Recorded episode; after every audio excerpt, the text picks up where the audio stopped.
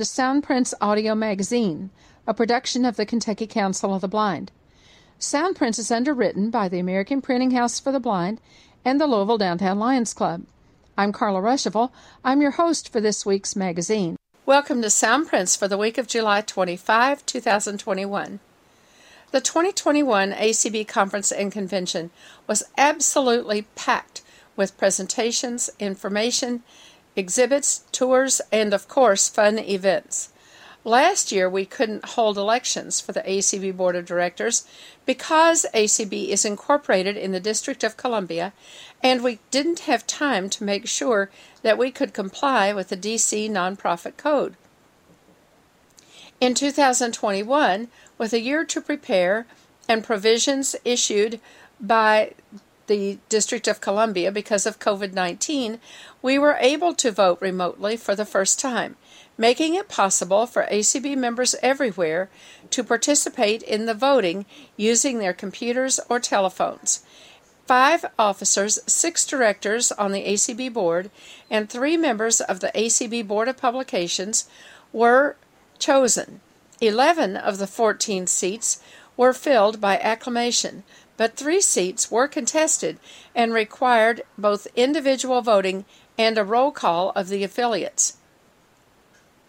The American Council of the Blind will hold a special membership meeting at 8 p.m. Eastern Time on Saturday, August 14, and another meeting at 4 p.m. Eastern on Sunday, August 15, for the purpose of considering amendments to the ACB Constitution and bylaws to bring us into compliance with the DC Nonprofit Code so as to allow for remote voting at future ACB conventions. All members are asked to keep their ACB ballot voting information for these meetings, as individual and affiliate voting will occur. If you have already discarded your individual voter ID code, please contact the ACB Minnesota office at 612 332 3242 for help in obtaining your code. Between now and August 14, there will be opportunities for everyone to have input and participate in discussions at ACB community events broadcast on ACB Media, formerly ACB Radio, about the remote voting. We hope you will take part in the discussion as ACB works to make it possible for members to vote whether or not they can travel to in person conventions. If you are a member of the Kentucky Council of the Blind and you registered for the ACB conference and convention, KCB will reimburse your $25 registration fee. If you have not already done so, please forward your registration receipt to us so that we can issue your stipend. The email address is kcb at kentucky-acb.org. If you do not have email, or if you have misplaced your receipt, please call us at 502 895 4598 and we will request a copy of your receipt from the Minnesota office. The Greater Louisville Council of the Blind will host its next roundabout on Friday, July 30 from 5 to 9 p.m. at the United Crescent Hill Ministries, 150 South State Street in Louisville. The program will include a convention roundup and page turners, and there will be time for individual help with braille, technology, etc. Dinner will also be served. Cost of dinner is $6 per person. The following events will be on the KCB Zoom line. Join from your computer, cell phone, or landline by calling 669 900 6833 and entering the code 862 9889 6972 or join through the Zoom link posted on our email list. GLCB will hold a virtual roundabout on Saturday morning, July 31 at 11 a.m. on the KCB Zoom line. No matter where you live in Kentucky, southern Indiana, or in the United States, you are welcome to attend. The KCB Board will hold its July August meeting of its Board of Directors on Monday, August 2 at 8 p.m. Board meetings are open and guests are welcome. The meeting is on the KCB Zoom line. The Kentucky Council of Citizens with Low Vision invites everyone to its next telephone support group on Wednesday, August 4 at 7:30 p.m. Eastern. The American Council of Blind Lions celebrated its 50th anniversary at the ACB convention, and everyone who registered for ACB Lions at the convention will receive a complimentary special limited edition 50th anniversary pin. If you did not register for ACB Lions at the convention, or if you would like additional pins, you may purchase them subject to availability and on a first come, first served basis for $10 each. Contact Carla Ruschival at 502 897 1472.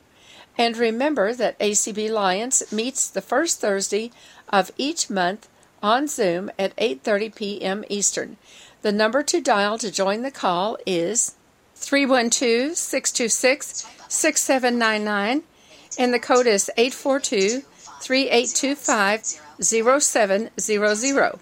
The passcode, should you need it, is 172616. ACB was organized on July 7, 1961, in Kansas City, Missouri. A special 60 year anniversary keyring is available from the ACB Mini Mall. The keyring is genuine leather, it's black with silver writing, and it says American Council of the Blind on one side and has a 60 on the other side. It comes in a gift box suitable for presentation to speakers, special volunteers, etc. Keyrings are $15 each. For more information, contact the ACB Mini Mall at 877 630 7190 between the hours of noon and 6 p.m. Eastern Time, Monday through Friday. We are still receiving orders for our Pampered Chef Party in support of the Greater Louisville Council of the Blind virtual roundabouts. If you would like to place an order as part of our party, you can shop online at Pampered Chef, P A M P E R E D C H E F dot com slash party slash GLCB fundraiser. GLCB F U N D R A I S E R.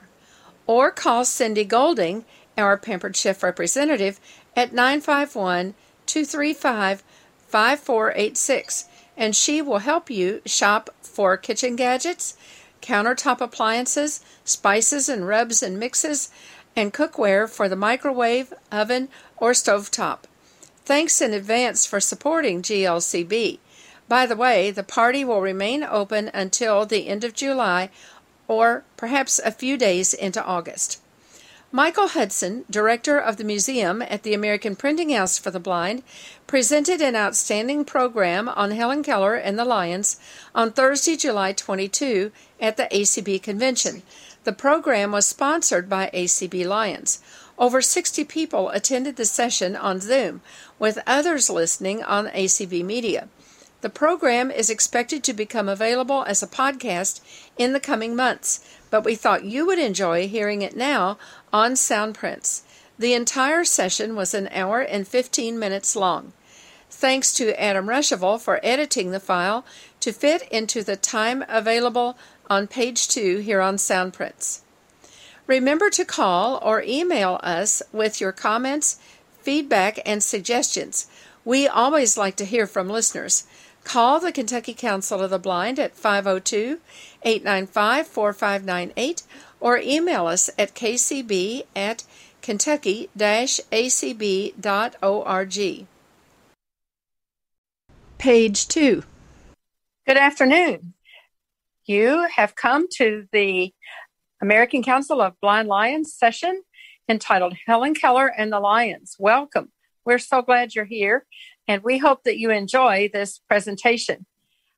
ACB Lions, of course, is an affiliate of the American Council of the Blind.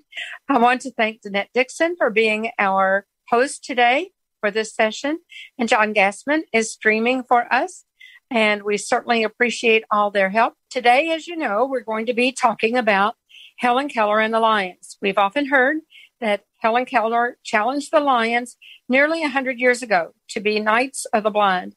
And for a lot of people, that's all they know. It's those four words.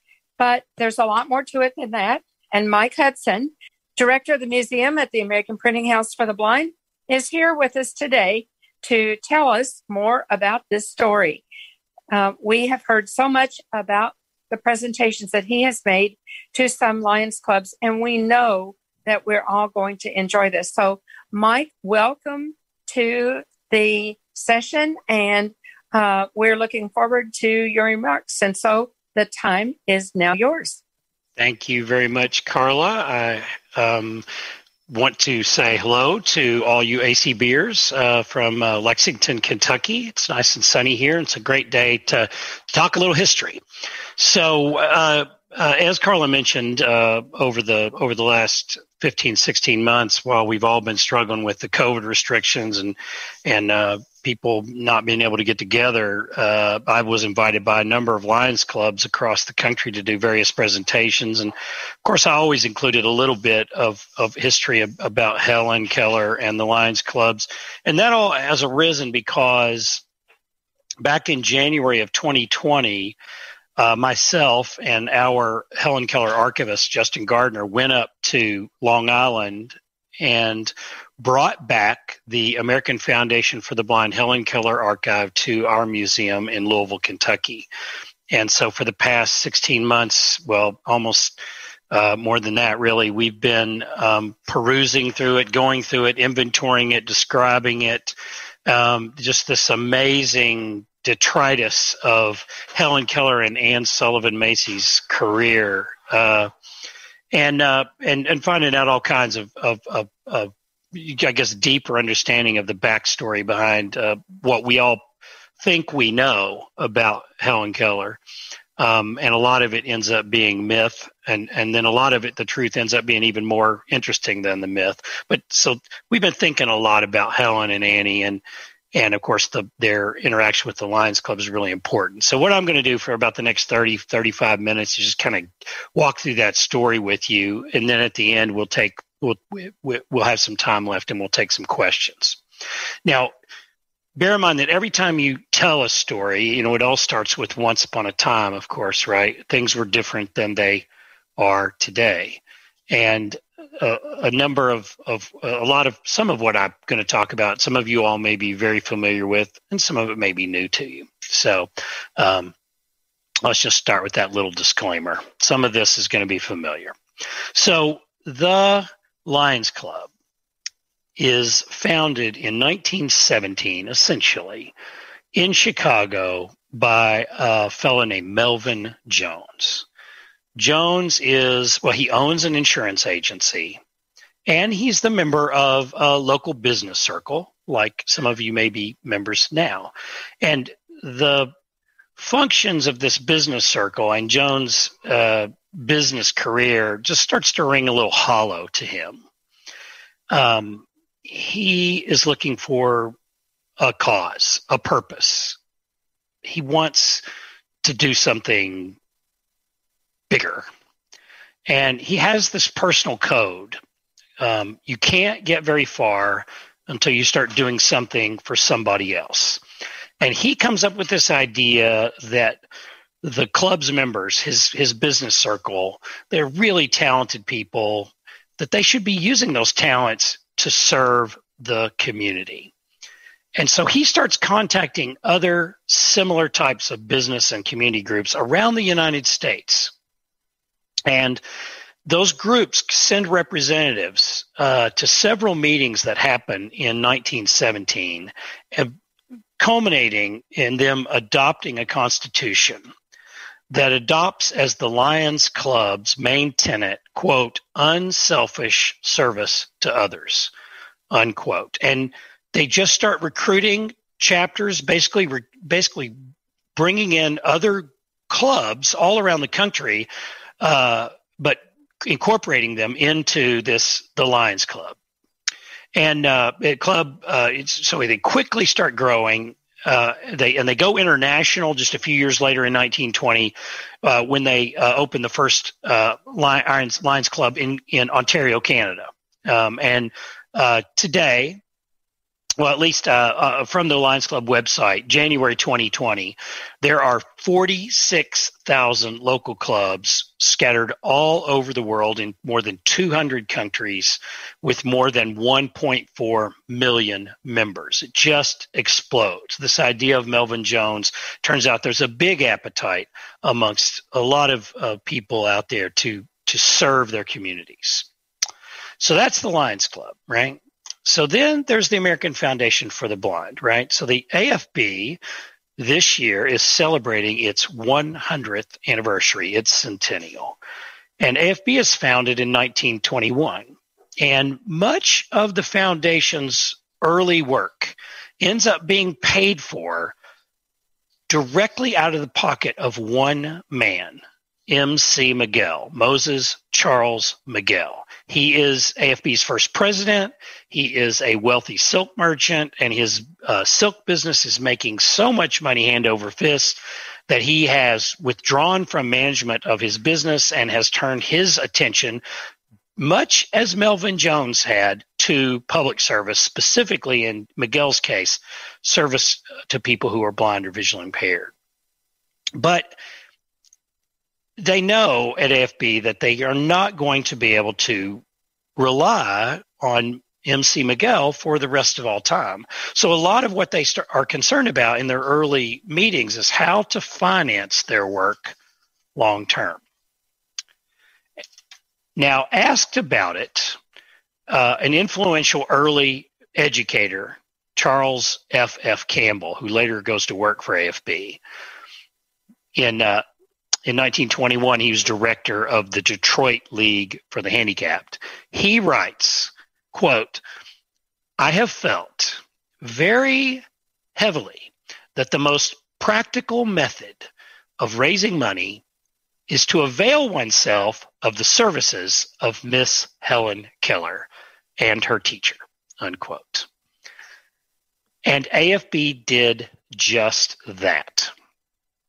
Um, of course, Helen Keller is the most famous blind, the most famous disabled person anywhere in the world. You know, from the time that uh, Annie Sullivan starts writing back to the Perkins School in 1887 uh, about her successes with uh, Helen in Tuscumbia, Alabama, the story is being uh, broadcast all over the world, first by newspapers and magazines, and then by radio and film.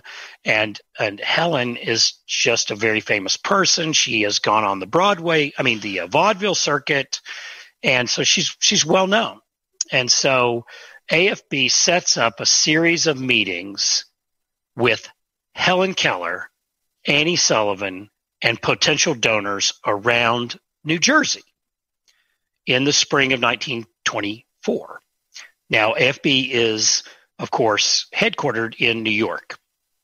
So they send Helen and Annie and a representative uh, from AFB. It changed from meeting to meeting, and usually a musician, a blind violinist or a piano player, so a musician, popular musician, and they would sit down and and uh, they would show up in a city, and usually there would be a tea with a bunch of wealthy ladies, and then they would have a big public meeting at whatever the largest hall in the city was, and then later they would have some kind of a parlor event.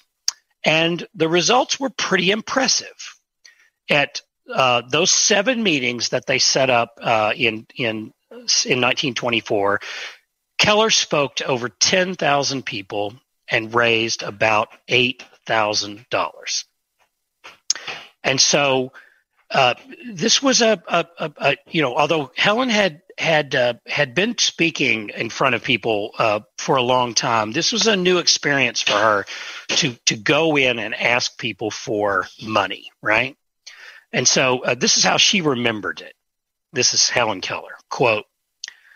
I do not know a more disturbing sensation than that of being ceremoniously ushered into the presence of a company of strangers who are also celebrities, especially if you have physical limitations which make you different. As a rule, when I'm introduced to such people, they are excessively conscious of my limitations. When they try to talk to me and find that their words have to be spelled into my hand, their tongues cleave to the roof of their mouths and they become speechless. And I am quite as uncomfortable as they are. Even now, where people are gathered, I say little beyond explaining patiently that I am not Annette Kellerman. And just to intercede, Annette Kellerman was a champion swimmer of the day. Uh, I am not Annette Kellerman, that I do not play the piano and have not learned to sing. I assure them that I know day is not night and that it is no more necessary to have raised letters on the keys of my typewriter than for them to have the keys of their piano lettered. I have become quite expert in simulating interest in absurdities that are told me about other blind people.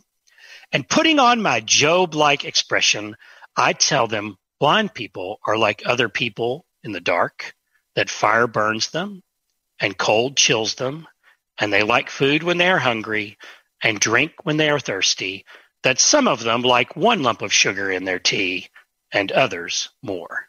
Unquote. But confident and impressed by their own success, Anne Sullivan Macy presses the American Foundation for the Blind to pursue a more ambitious goal to raise a $2 million endowment and do it immediately. And AFB eventually agrees, sending Helen Keller and Anne Sullivan Macy on a 53 city tour over seven months in 1924 and 1925. And they deliver 139 speeches on that seven month tour.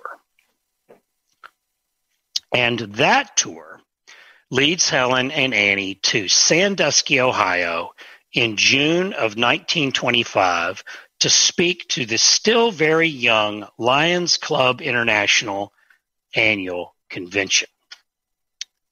And this is Helen's speech. Dear Lions, I suppose you have heard the poetic legend which represents opportunity as a capricious lady who knocks at every door but once, and if the door isn't opened quickly, she passes on, never to return. And that is as it should be. Lovely, desirable ladies won't wait. You have to go out and grab them. I am your opportunity, clothed in visibility. I am knocking at your door. I want to be adopted. The legend doesn't say what you're to do when several beautiful opportunities present themselves at the same door. I guess you are to choose the one you love best. I hope you will choose me.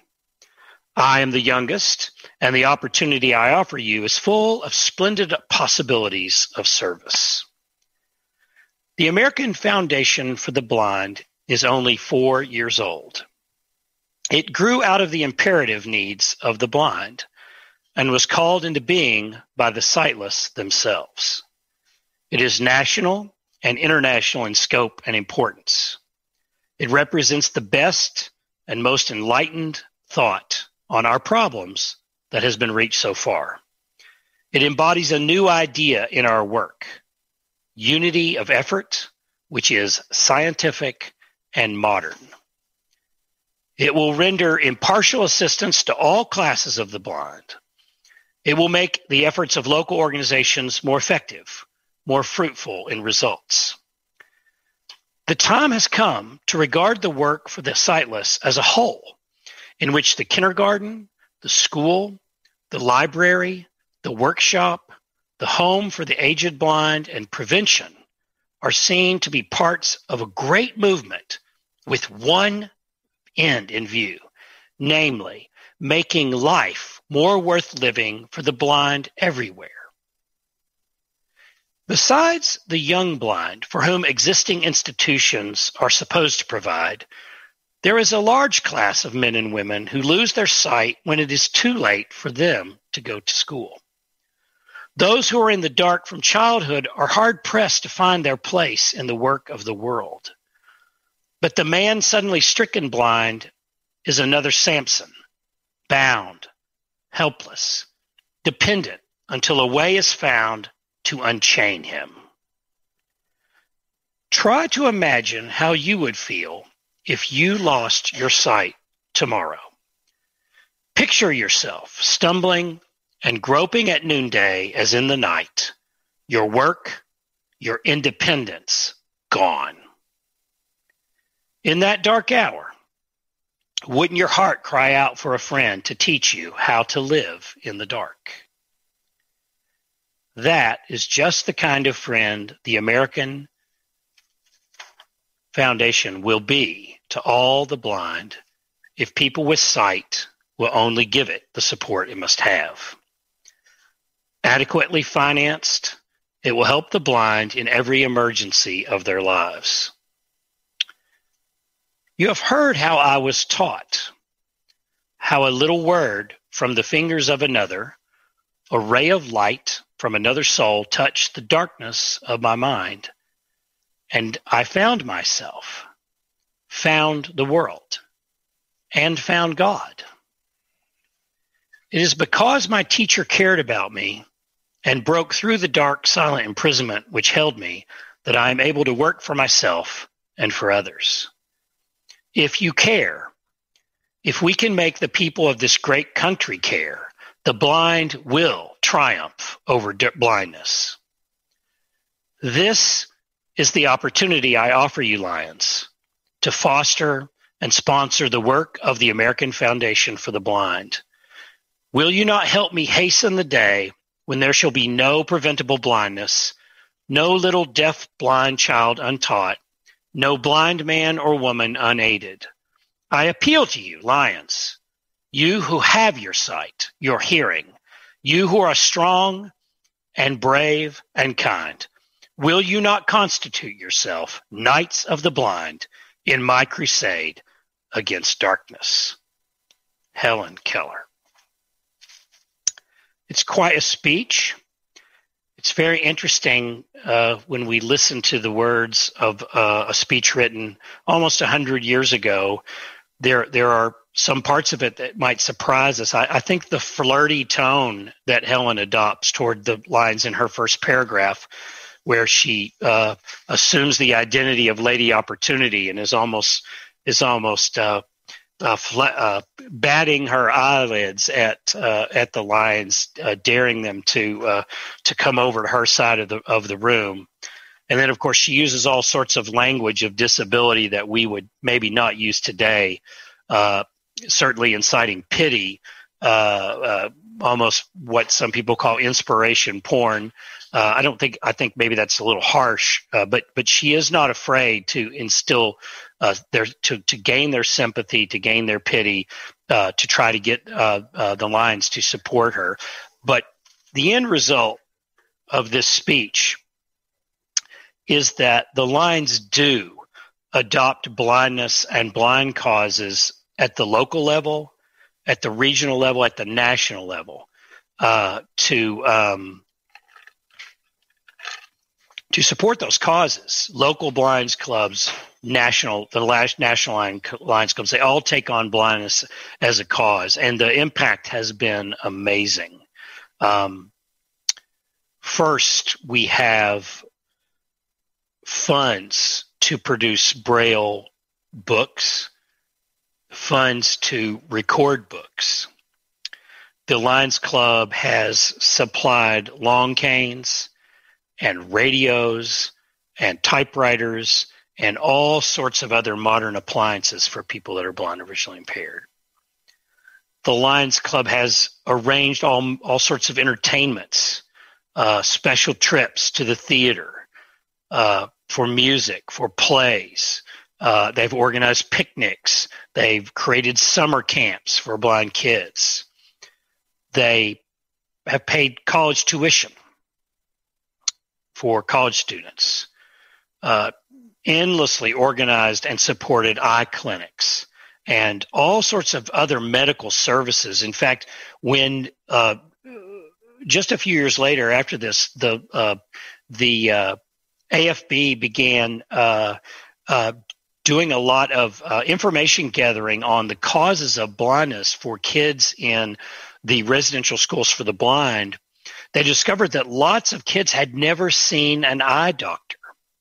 And that when uh, they were actually seen by an eye doctor, lots of kids had uh, uh, the causes of their blindness was actually reversible or their their vision could be improved and routinely the Lions clubs would pay for those medical procedures or doctors who were members of the Lions Club would give away their services uh, to kids that were blind for free.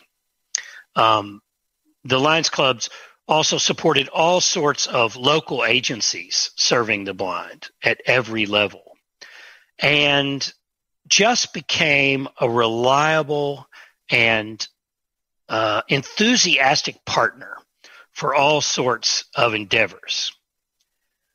Now, um, we know a lot about the Army uh, rehabilitation centers that were uh, developed during and after World War II. But did you know that the first civilian rehabilitation center to open after World War II opened in Little Rock, Arkansas in 1947 with support from, yep, the Lions clubs.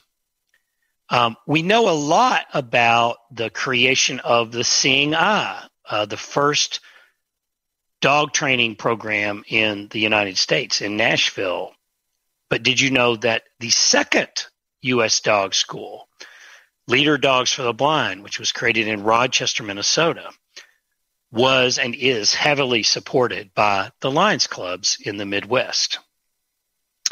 And finally, uh, if you have a white cane in your hand, or you used a white cane today, a lot of credit for the white cane can be laid at the feet of the Lions clubs. A local Lions club in Peoria, uh, Illinois, in 1930 started giving out those white safety canes. And they are the ones in their little local area who got the first white cane safety law passed. And then the Lions clubs worked across the country to uh, initiate the national white cane safety law movement and at the same time to uh, put white cane, you know, what you would think of as an identity cane, not really a mobility cane, but a, uh, the white uh, cane.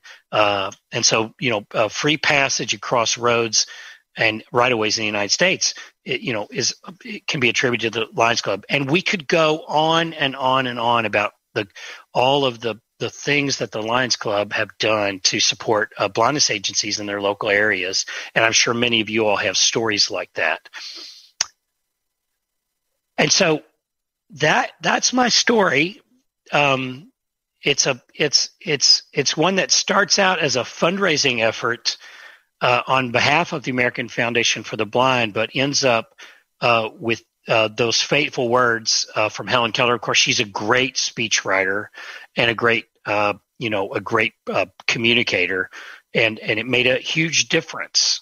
So um, uh, now, I would love it if anybody out there uh, has any questions about anything I've talked about or Keller or the Lions Clubs. I'd like to open it up now and take some questions. Donna Pomerantz, you can unmute. Hello, Michael. It's Mitch and Donna Pomerantz here in Pasadena. Hey, guys. And uh, one of the first clubs that Michael presented to was our Pasadena Host Lions Club well over a year ago. And uh, that was one of the few good things that came out of having virtual meetings.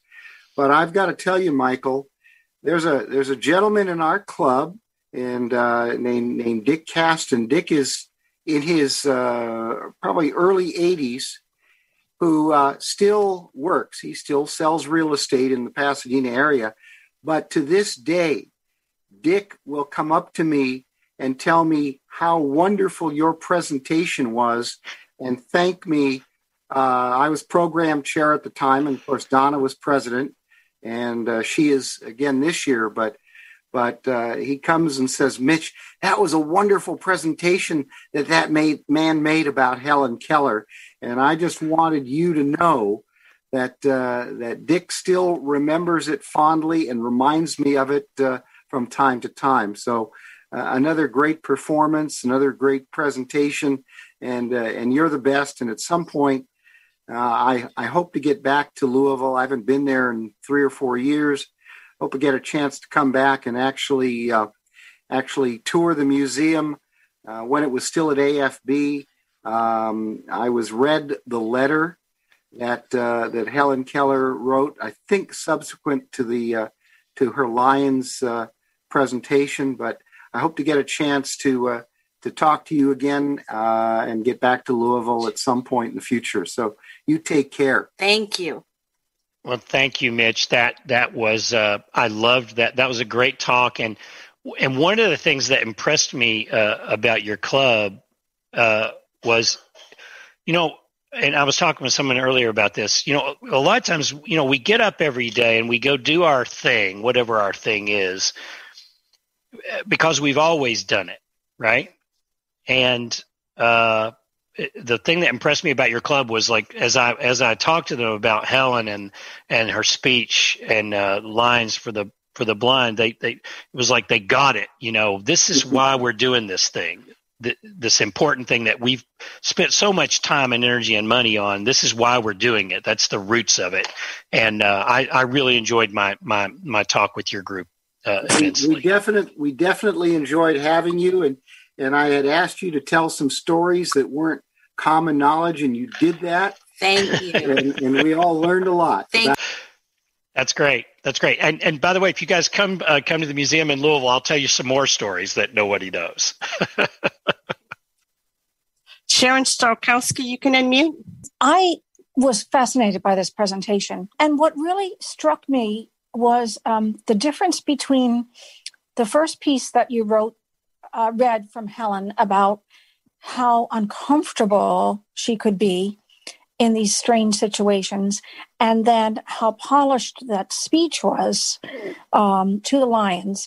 And I wondered whether um, all the things about, you know, bringing us out of the dark was something she really believed, because that's what the belief was then, or was it a pity thing?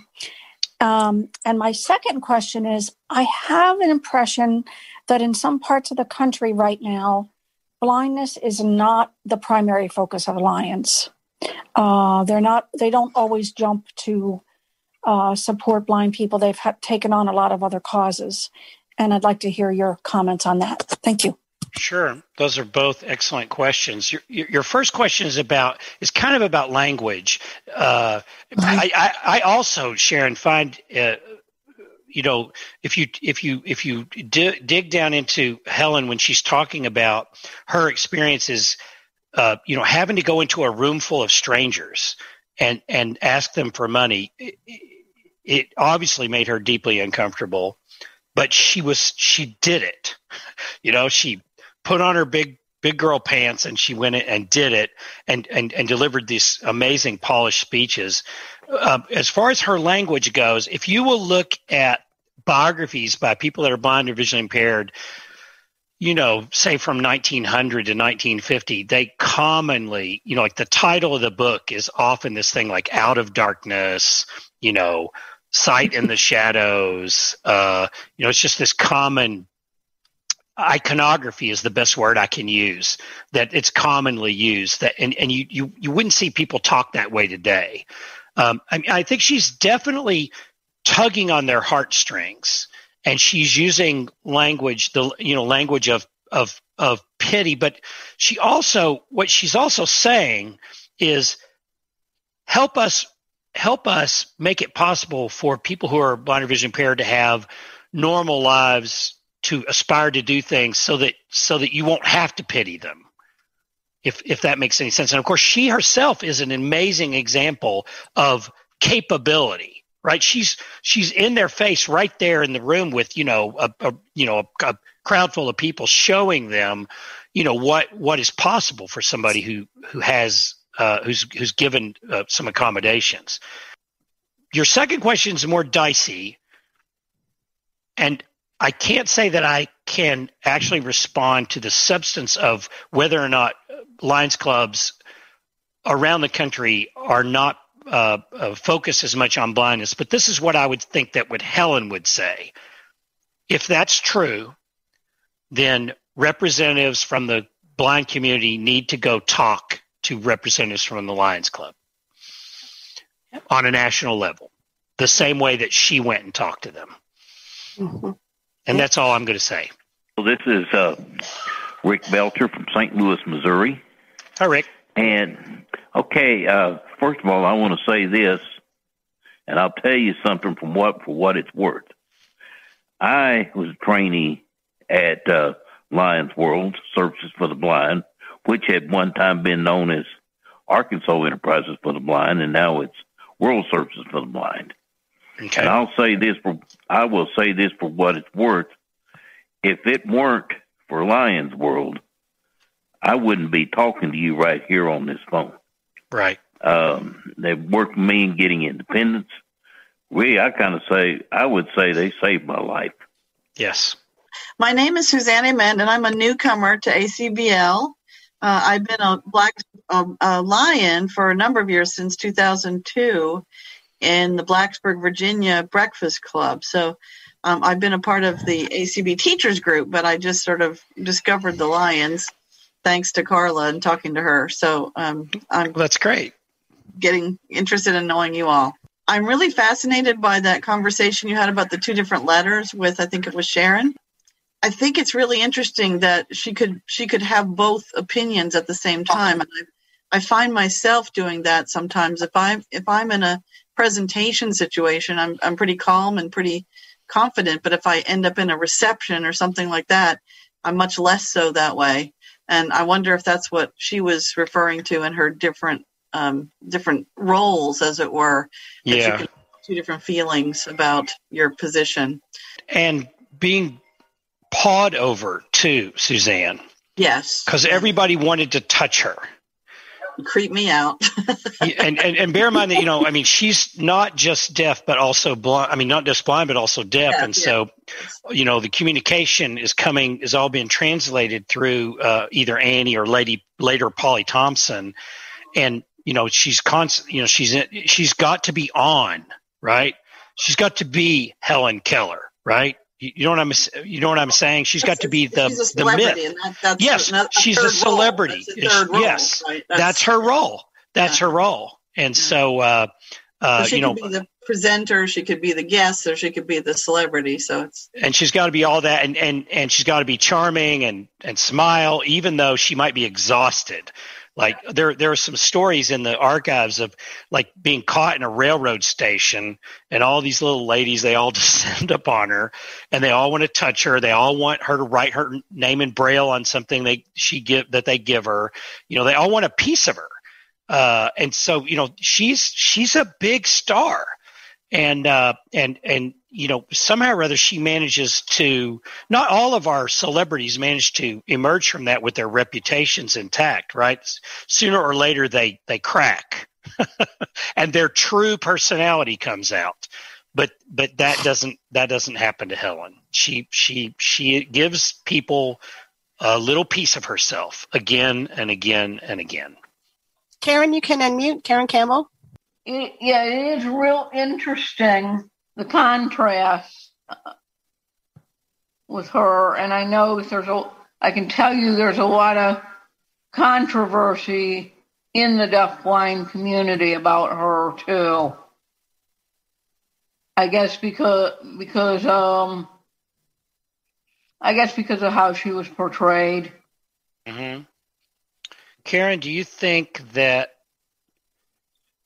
I mean, it's sometimes it's hard for us, you know, a hundred years later to look back on uh, the way people spoke, the way people talked. Uh, we we tend to judge them by our modern sensibilities, don't we? Raymond, you can unmute. Yeah, this has been very interesting. Um, I'm in Washington D.C. area, and uh, and someone that spoke about the Lions Club had got somewhat away from what their mission of being blind. And I am totally blind, and they do do a great job. They have a uh, a summer camp uh, called Merrick in um, Maryland that uh, the blind groups go to during the summer for a whole week, and uh, mm-hmm. and that's interesting. But but what what I what I like to ask you in terms of where we are today, in terms of uh, and it's a wonderful thing that we have the blind ACB club and the other clubs around that uh, blind people are uh, leadership roles. But but beyond that, um, what what would you say that the day Helen Keller would champion? I, I won't say champion, but what would you say just from um, you you going through the things, get sure, sure personality she would see today where blindness and deafness uh, is, and not in excluding technology, or you could add technology. Right. But what would you say she would how she would view today? And well, I'll, I'll tell you this, Raymond.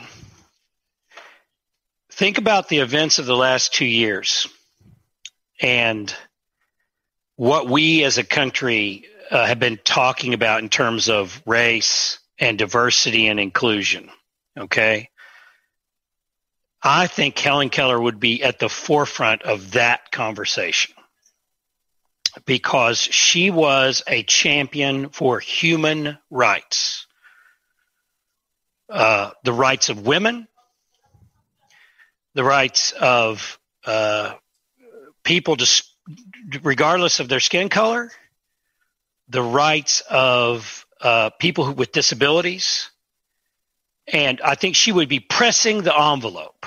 She would not be content to stand on the periphery of the conversation. She would be poking her nose into it. She would be writing, she would be speaking, and she would be demanding action. That's what I think Helen Keller would be doing right now.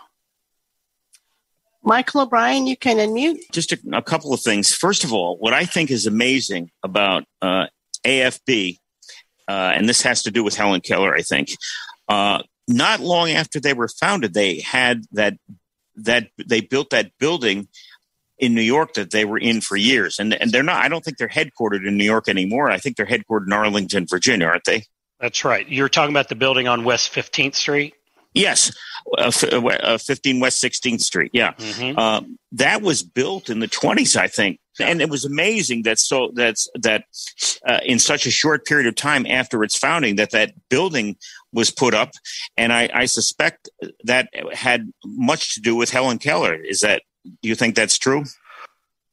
not building i mean they needed the building to accomplish three things okay back back in those days their three pillars were to be the information distribution center to be the what? source of research right and to be the advocate okay and they also they also made things you know supply and sold that was part of the research that was part right. of the research thing right so they just, needed I, a building for all that but they needed money, a lot of money to do that. That's where yeah. Helen and Annie come in. It's I'm, you know they were able to raise a lot of money and do it quickly. I, yeah, I, and I'm just amazed that they were able to build such an, an edifice as, uh, uh, in such a short time after their founding because they were a young, mm-hmm. young organization. Mm-hmm. Um, now, the other thing is a controversy that arose on a list about Helen uh, years ago um, and Helen uh, was involved in all the all the causes of her time. It seemed. Um, I I don't know if she got involved in the the immigration uh, thing, uh, but she got involved in everything else. And one of the ones allegedly she was involved in was eugenics. Yes, yeah. When she was younger, she wrote uh, some stuff that's that's that's very controversial about about eugenics. Essentially, should people with disabilities reproduce? Right. Mm-hmm. Um, and of course, she was talking about uh, uh, people with congenital uh, um, yeah. disabilities. Um, and I, you know, I don't, Michael. I'm going to tell you, I'm not an expert on that part. I know that that conversation took place in her in her writings, and I think we ought to explore it. Yeah, uh, that's what I see. That's what I think because, you know, it's one thing people confuse eugenics as the end versus the means, uh, which were horrible. Horrific. That people were, yes. uh, that- I mean, look at uh, there are a lot of things that are good ends, but if you use the wrong means to accomplish them, and people get the two f- confused. Uh, so what I, I'm saying I would is, also say, Michael, that uh, if if I look at your writing when you were 20 and what you were writing about when you were 20 and what you write about now, I bet they're very different things. right. Uh, but uh, what I'm what I'm saying is, I wonder. It would be interesting to know what she actually said about eugenics versus making all these comments that people make Yes. and comparing her to the Nazis and everything else. And Well, I'll tell you what. If Carla will invite me ne- next year, I'll I'll talk about it. I'll I'll do a little research. I'll pull it together into a story, and I'll I'll come back and share it with you guys. and, and I'm sure I, I'm glad I came to this rather than the other thing I was going to go to, which I will get to eventually. Both good, good, good uh, seminars, but uh, man, uh, I have to, I have to second and third what everybody else is saying. You, you gave, gave and are giving a wonderful presentation as you always have, and I hope also someday to get back to the museum in Louisville. Well, I hope to see you. I hope to see you. Thank it, you. It doesn't. It doesn't matter what the topic is. If if Mike prepares a presentation on it, you know it's going to be good. And I just want to ask because I think it fits right here. And I'm not trying to push ahead of people with their hands up, but I don't want to lose this train of thought. With all of the cancel culture that's going on right now, there's been some talk about well, let's cancel Helen Keller because people. Some people say, well, she couldn't have been real. That has to be made up. And um, of course, I think we we we know she was pretty real, but uh, um, I do find that interesting. That you know, if if if you don't think that you could have done that kind of thing, well, then surely nobody else could have either. Yeah, I'm And I think that's staggered. I'm the- staggered by that, Carla. Uh, I know. It, it I seems know. to come from kids, uh, and it. Uh, some of it is people having trouble. It's a failure of imagination.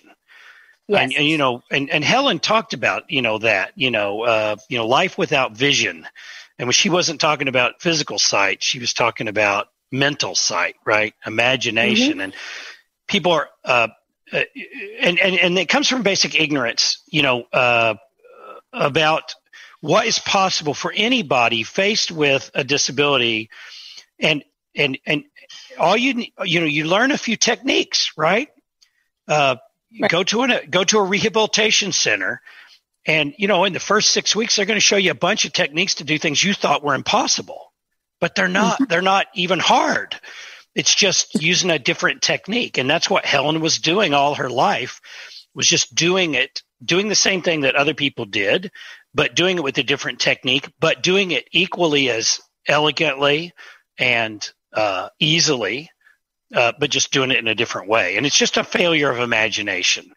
And uh, we we all uh, in this community have a responsibility to educate and change attitudes uh, about what's possible, and and that it's not none of these things are rocket science, right?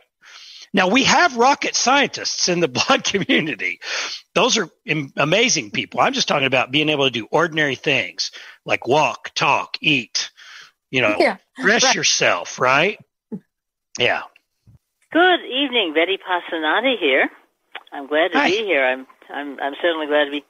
Uh, Mike, you know what? I mi- I sort of forgot. You mentioned three things that the Lions did. You mentioned leader dogs and the white cane. I forget what the first thing thing was. They um they founded or helped fund the first non-military civilian Oh, rehabilitation rehab center Oh, right. Oh, that's pretty heavy. in Arkansas in 1947. She Yeah. is amazing at turning a phrase though. I mean she's Yes. Oh, yes. The mind was there. Yeah, I find her her prose just to be amazing. In- in- I find one of the most fascinating things that we have, and I just put it out on display in a, a new museum exhibit that we installed on Helen, is her braille writer. And so the keys on that braille writer, you know, that's holy ground. Those wonderful fingers caressing that braille writer, and how you're so right, how essential braille was to Helen Keller. Kevin, you can unmute. Awesome, cool. Thank you for this great um, history. uh, discussion. Um, I'm curious if there are any uh, like sample or like recordings of how she like whether speeches or kind of presentations that there are. There are, Kevin. I'll, I'll oh. tell you what. I'm going to give out my email address, and if anybody wants a link to uh, uh, some of Helen actually talking, I'll email it to you. So I'm going to give it to you. Everybody ready? It's M H U D S O N at a p h dot org. M Hudson at aph.org. Email me and I'll send you the link to that. When Helen showed up, uh, she got things done. She just has this magic that they, you know, a lot of times they are the eager to to try and see what they can do to make Miss Helen happy. So that is great. I've enjoyed myself immensely. I want to thank everybody for letting me spend some time with ACB uh, this evening. And uh, as you can tell, it's one of my favorite subjects, and I mm-hmm. love talking to this group. You, Mike. We certainly appreciate you being with us tonight and and answering all these questions. And I'm sure that most people, like as as I, are interested in hearing the next part of the story. Okay, let's do it. If you have questions about the Kentucky Council of the Blind, or you need information on resources for people with vision loss, call us at 502 895 4598 or email us at kcb at kentucky acb.org.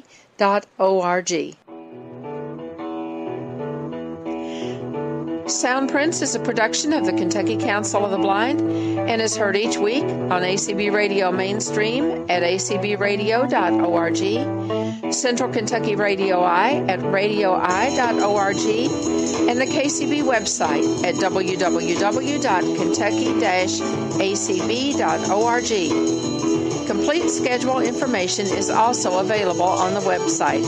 Sound Soundprints is underwritten by the Louisville Downtown Lions Club and by the American Printing House for the Blind. This is Carla Ruschival for Soundprints. Have a great week, everybody.